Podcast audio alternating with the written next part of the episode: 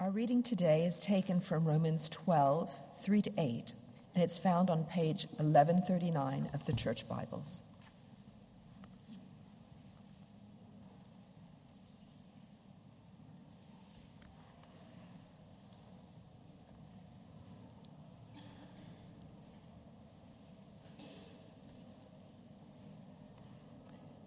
For by the grace given me, I say to every one of you, do not think of yourself more highly than you ought, but rather think of yourself with sober judgment, in accordance with the faith God has distributed to each of you.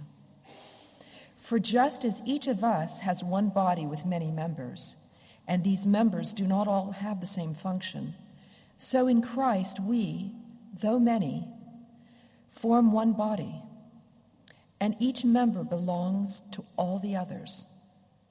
We have different gifts according to the grace given to each of us. If your gift is prophesying, then prophesy in accordance with your faith. If it is serving, then serve. If it is teaching, then teach. If it is to encourage, then give encouragement. If it is giving, then give generously. If it is to lead, do it diligently. If it is to show mercy, do it cheerfully. This is the word of the Lord.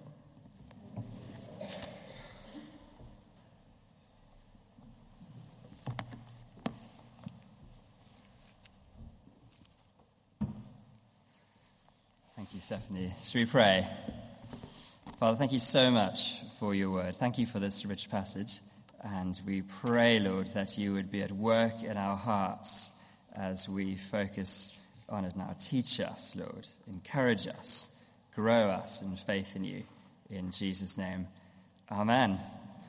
Amen. So we're at an exciting part in uh, Romans at the moment. Uh, the Apostle Paul is probably in Corinth at the time and he's writing to the church in Rome.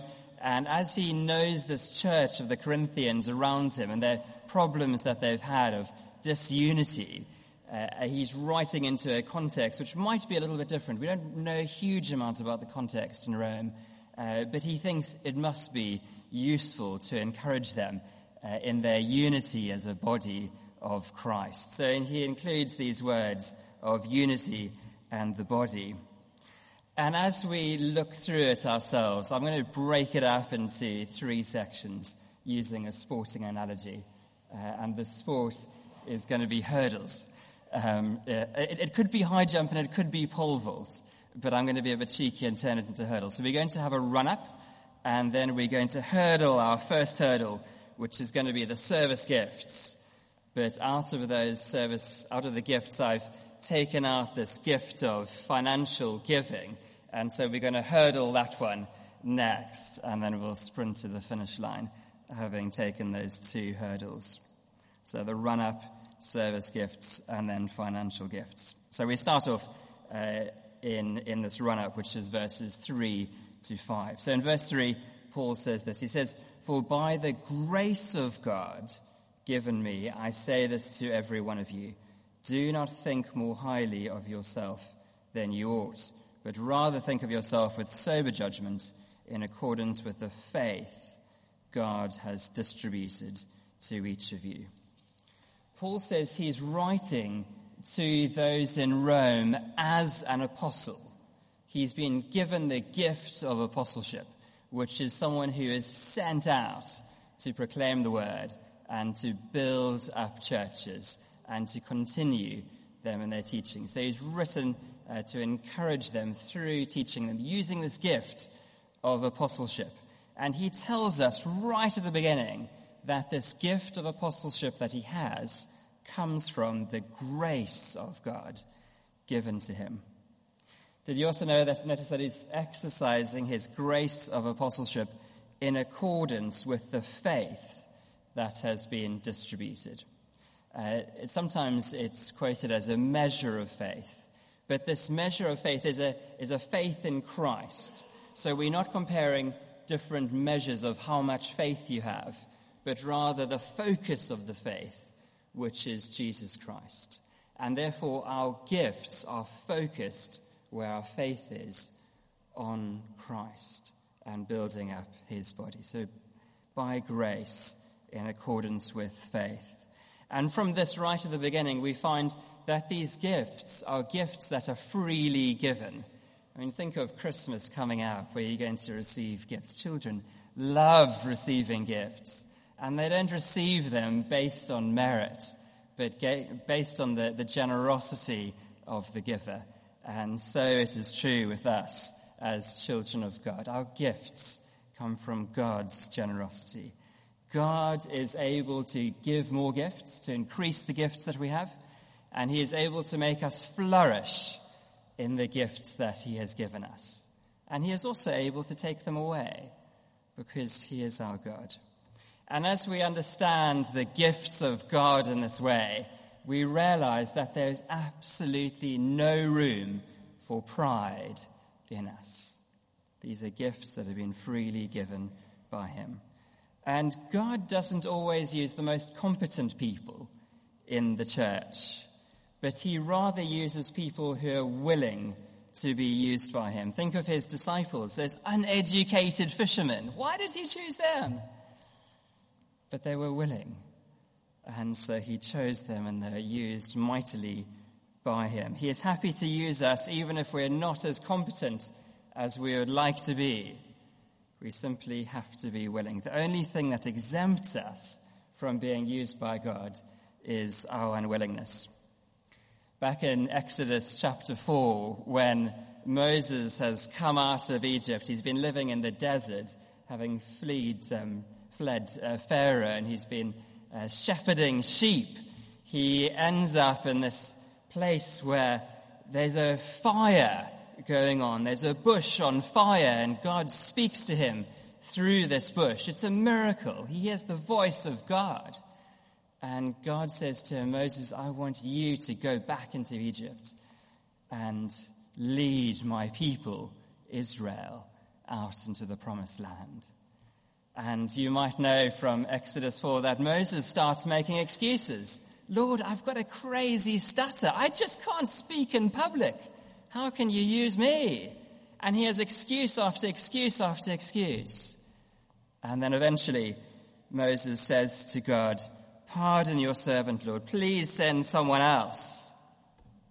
Moses says to God, God, I am not willing to do this. And it's at this point we read these shocking words that the Lord's anger burned against Moses.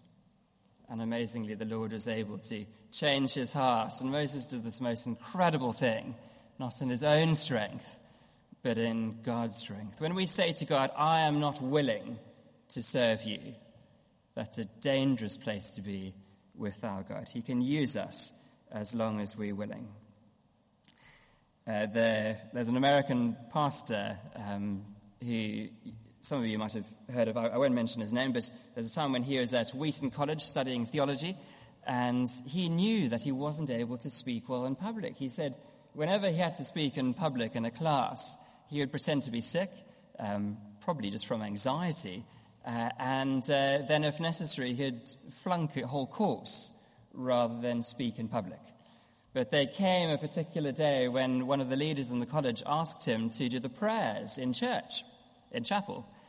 And he said yes. And then he went away into his room and he said, God, I don't know why I've said yes. I can't do this. I can't speak in public. You know, oh, I need your help. And then he decided to make a pact with God. He said, Lord, if you get me through this thing of praying in public in front of these few hundred people, I'll never turn down a speaking invitation again. And God got him through those prayers. And God developed a gift in him of teaching and preaching and used him to preach to people around the world and to, um, to, to found quite a large church in the States.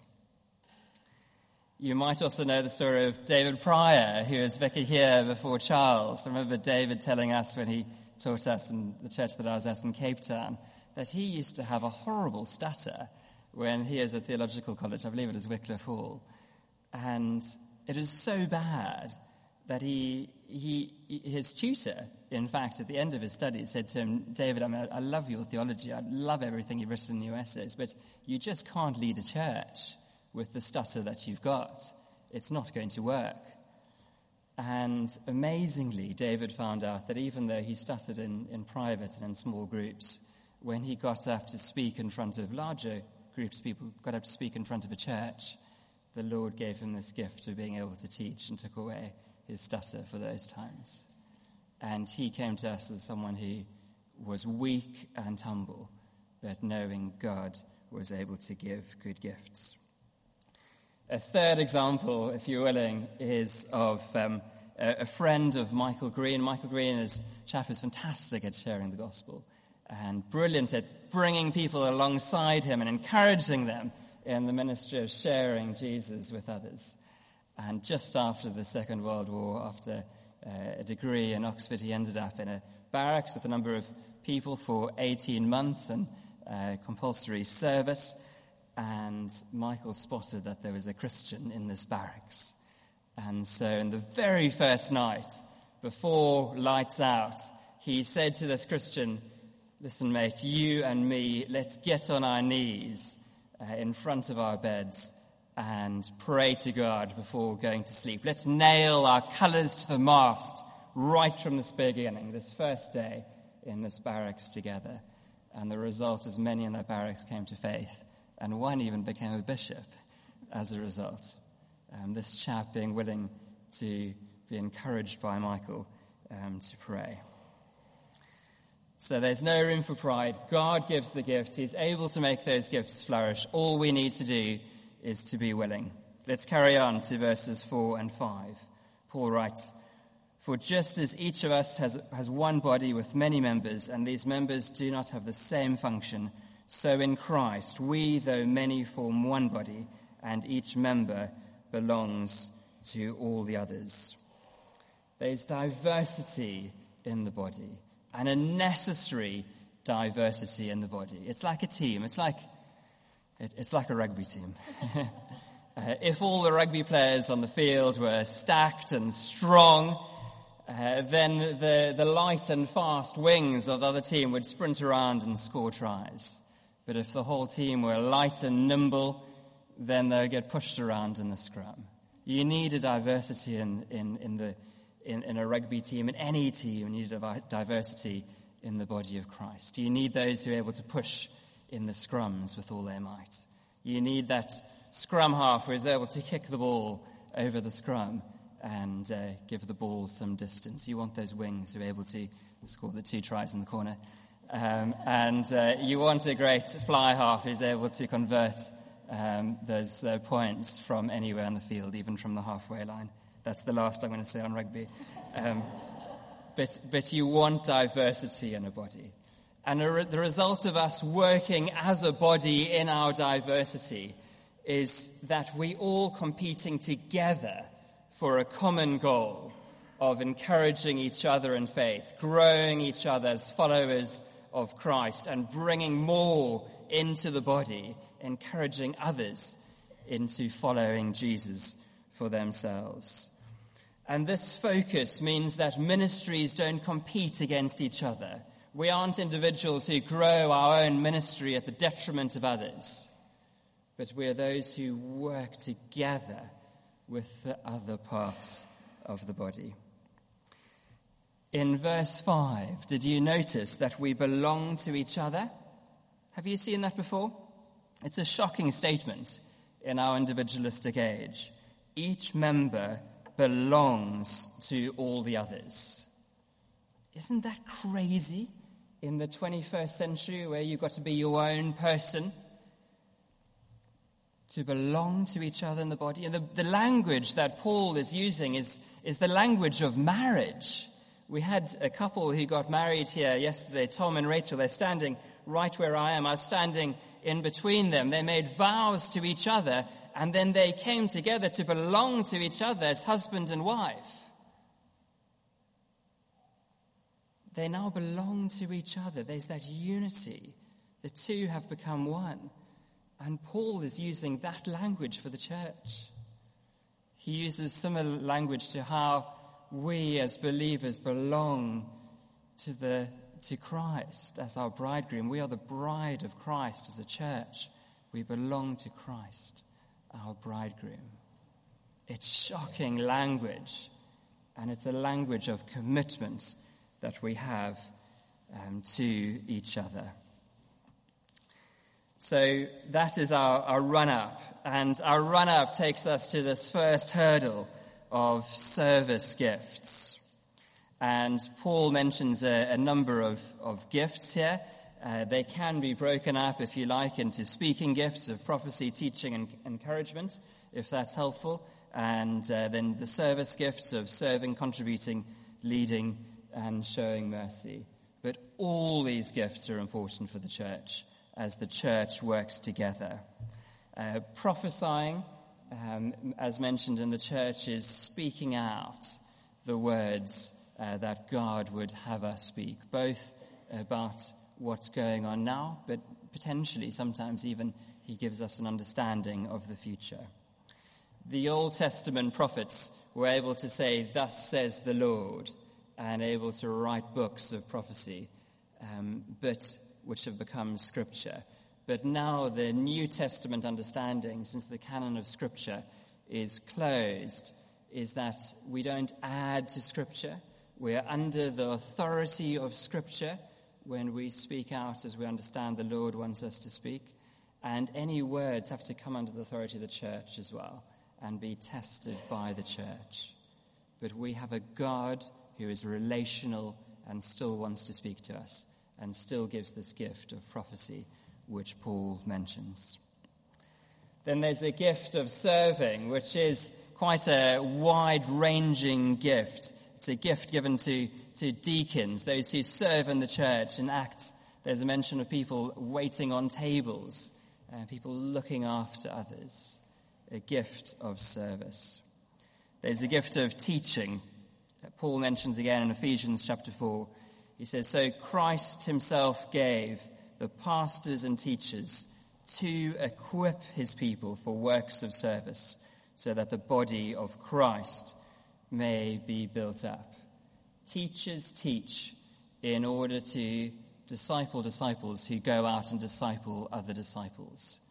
We teach so that people may serve in line uh, with what we see in the Bible. Then there's a gift of encouraging, which can also be uh, translated as comforting, something that the Holy Spirit does, in fact. It's a drawing alongside people. Recently read a fantastic biography by, uh, about um, Bill Slim, General Bill Slim. Uh, he served in World War II. He's the most, one of the most decorated generals of all time. He uh, helped, out, uh, helped pull people out of Burma uh, oversaw the retreat out of Burma as the Japanese advanced, and then he regrouped the troops in, in India and then came back into Burma uh, and took Burma again uh, for Britain. And one of his comments in the book was that a third of his time, the most important man on the battlefield in this particular area, a third of his time was spent in a jeep driving around and getting to know the troops and encouraging them. That's how important encouraging is in leadership, he says. A third of his time driving around, asking people their stories, asking them how they've been doing, what's going on in their lives, how he can help. Encouragement, absolutely vital. And it's vital in the church as well. When your next vicar arrives, encourage him over or her, over and over again in every way possible. Um, vicars need all the encouragement that they can get. Pray that you grow in that gift. And then there's leading, which can be described as caring for as well. Caring for each other. I don't know if you've discovered this in the Bible, but the Bible just doesn't talk all that much about leading. You know, we're so concerned with leadership courses and leadership conferences, and we, everything we do often in, in the church and, and, and the larger structure is about leadership. But the Bible talks over and over again about following rather than leading. As Christians, we're those who follow Christ. And all a leader in the Bible is, is someone who grabs someone else and encourages them to follow Christ as well. We're all followers of Christ together. And so that's what caring can look like, leadership can look like, gathering those who follow Christ together. And then there's showing mercy uh, to those in need. This is pastoral care, if you like, and we're still developing a, a pastoral care team and plan, but it's looking after those who are sick, maybe those who are dying, looking after those who are in need, showing mercy. And after looking at this list, in fact, there are three other lists in the New Testament uh, on spiritual gifts. You might ask, how do I know what my gift is? How do I discern it? Tim Keller, the American pastor, writes this. He says, Don't think that you know your real gifts and capacities until you do a lot of humble serving in the many different capacities around the church. Only as you do that will you come to an understanding of your own aptitudes. Experiment. Try as many areas as possible and find out what fits. And I've tried this in the past, uh, serving in many different ways. There's even a time when, uh, in a previous church, when I said to the worship band leader, I said, I'd, I'd be happy to lead worship with you uh, as long as you mute my microphone um, but I can try to smile and, uh, and, and sing loudly as long as no one can hear me. No one wants to hear me. Um, but, but, but offer in many different ways. Just offer. Um, be willing to be used by God however He might use you. Keller also suggests three words for assessing uh, how you might be used. The first one is affinity. What grabs you? What do you enjoy doing in the church? Affinity. The second is ability. What are you good at? How can you use those things that you're good at to serve God? Ability. And the third is opportunity. Where are the gaps in the church at the moment that need to be filled? And are you willing to come in and to fill those gaps? During this interregnum process in particular, I've been going around saying to people, there are gaps uh, would you like to serve in some way? How does the Lord want you to serve, particularly during this next year in the church? And many people have come up to me with ideas that have been on their hearts for a while sometimes that they wanted to put into action but just haven't and have been waiting to be asked that question. In fact, um, I don't want to pick on her, but Lynn Calzier, lovely Lynn Calzier, said to me a couple of weeks ago, she said, why don't we have a fellowship time uh, before church where people can eat pastries together and drink coffee together and just have some time to chat to those who they otherwise haven't been uh, chatting with. And uh, so we've arranged for two Sundays' time, Sunday the 17th, um, to, is it half past nine? Half past nine? Uh, to, uh, to join uh, everyone in, in, in, that side of the church who's willing to come early. Lynn's going to organize some pastries. There's going to be some coffee. And it's just, it's just chill out fellowship time. Uh, so thank you, Lynn, for being willing to do that. But I'm sure that you've got other things on your hearts that you'd love um, to do uh, in this church uh, for, for this people. We've got other needs. Men's ministry, bringing the men together. Let's meet up in the pub every so often and encourage each other. The women are great at meeting together, but the men aren't as good. We've got a need for um, uh, mentoring young women in the church. If you're willing to do that, there's a need there. Then there's pastoral care, which I've just mentioned. We're setting something up. Um, but if you'd like to visit those who are housebound uh, or in need, come and have a chat to me as well. There are many areas uh, of opportunity in the church, especially at the moment. And I think I've found in the past that as gifts are used, they're increased and developed. They're grown by the Lord. And somehow in the Lord's economy, giving becomes elastic. And in fact, my wife and I have even found this in the area of finance, in giving finance, that the Lord's able to stretch what remains and give us more so that we could give more. So we get to the second hurdle uh, of financial giving. What does it mean to give generously as Paul commands in this passage?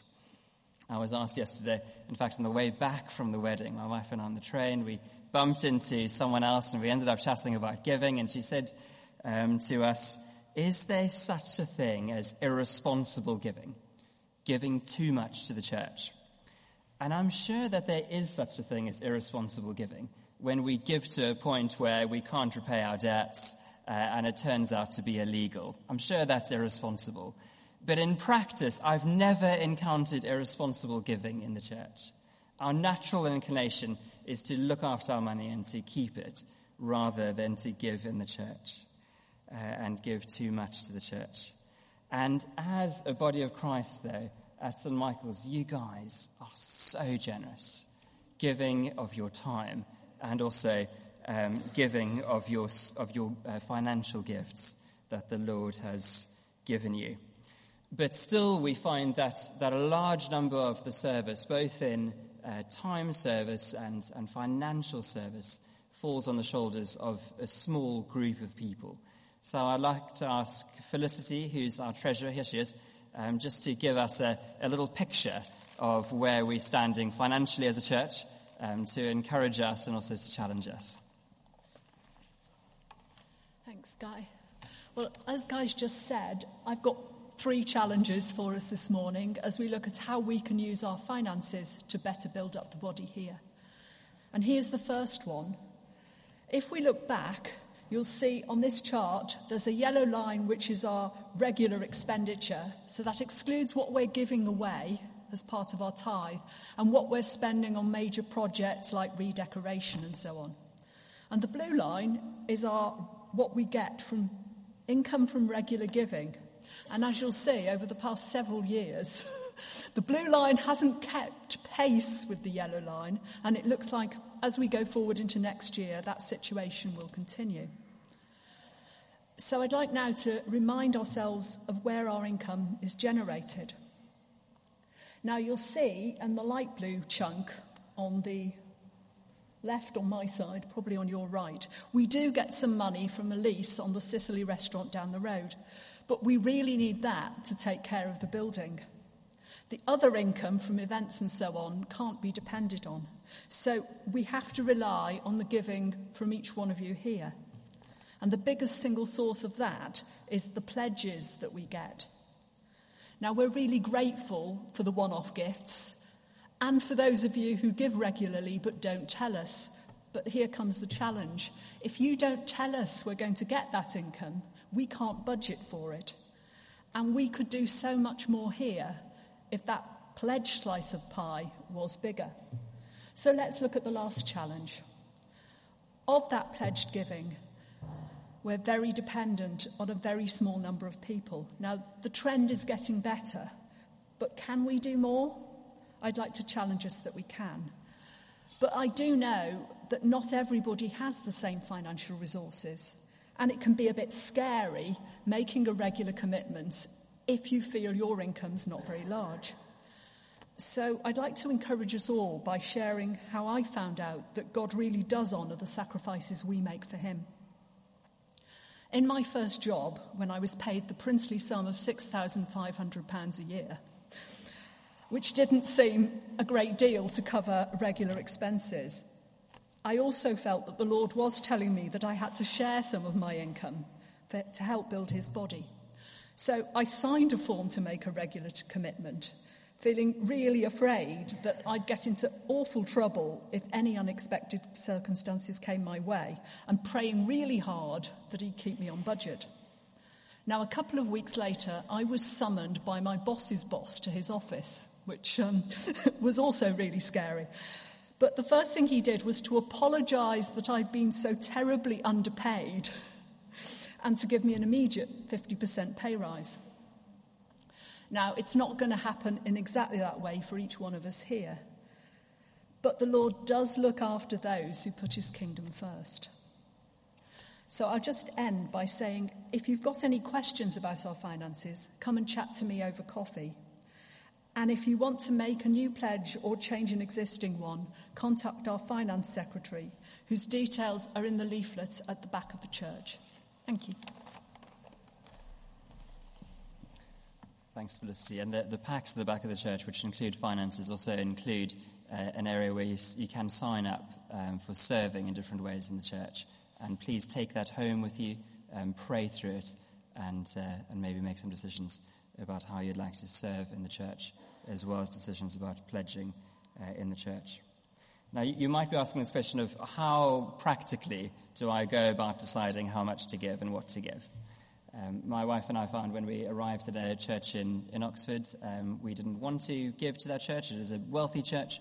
Uh, I'd just come out of um, uh, a time in Uganda, and I knew that sending money back to Uganda could pay for school fees of children who I knew out there. And so I sent our 10% across there uh, rather than giving it to the church. And the result was that after a year, we found we just didn't feel part of the church. We're complaining and grumbling bitterly about the church. Um, and we're struggling in that church.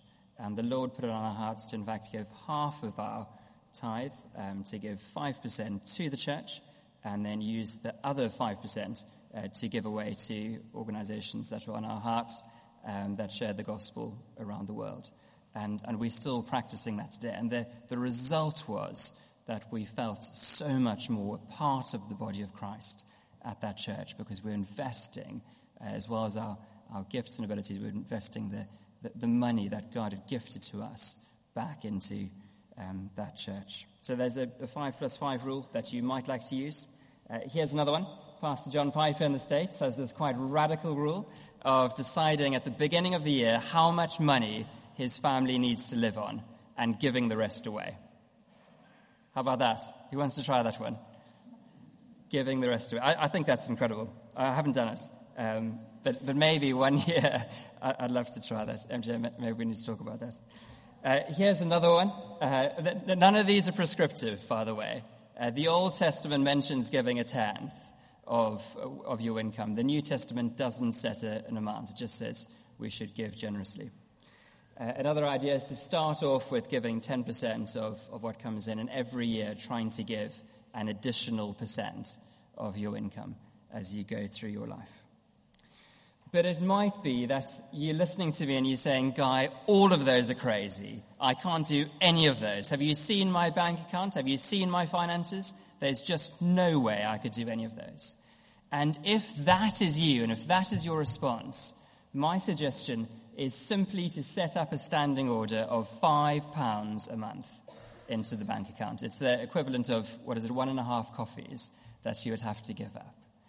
And then see if the Lord um, honors you in that and see whether over time you would be able to increase it. But with even five pounds, you would know that your heart is in a place of wanting to give. I believe that the majority of us living in this prosperous city have been blessed so that we can bless others. We're in the category of those who have a gift of giving. So let's use this gift generously. So the question is what gifts has the Lord given you to build up the body? And how does He want you to use them? How would you answer those questions posed by um, Tim Keller of affinity? What grabs your heart? What abilities do you have? And where do you see the opportunities? Let's pray.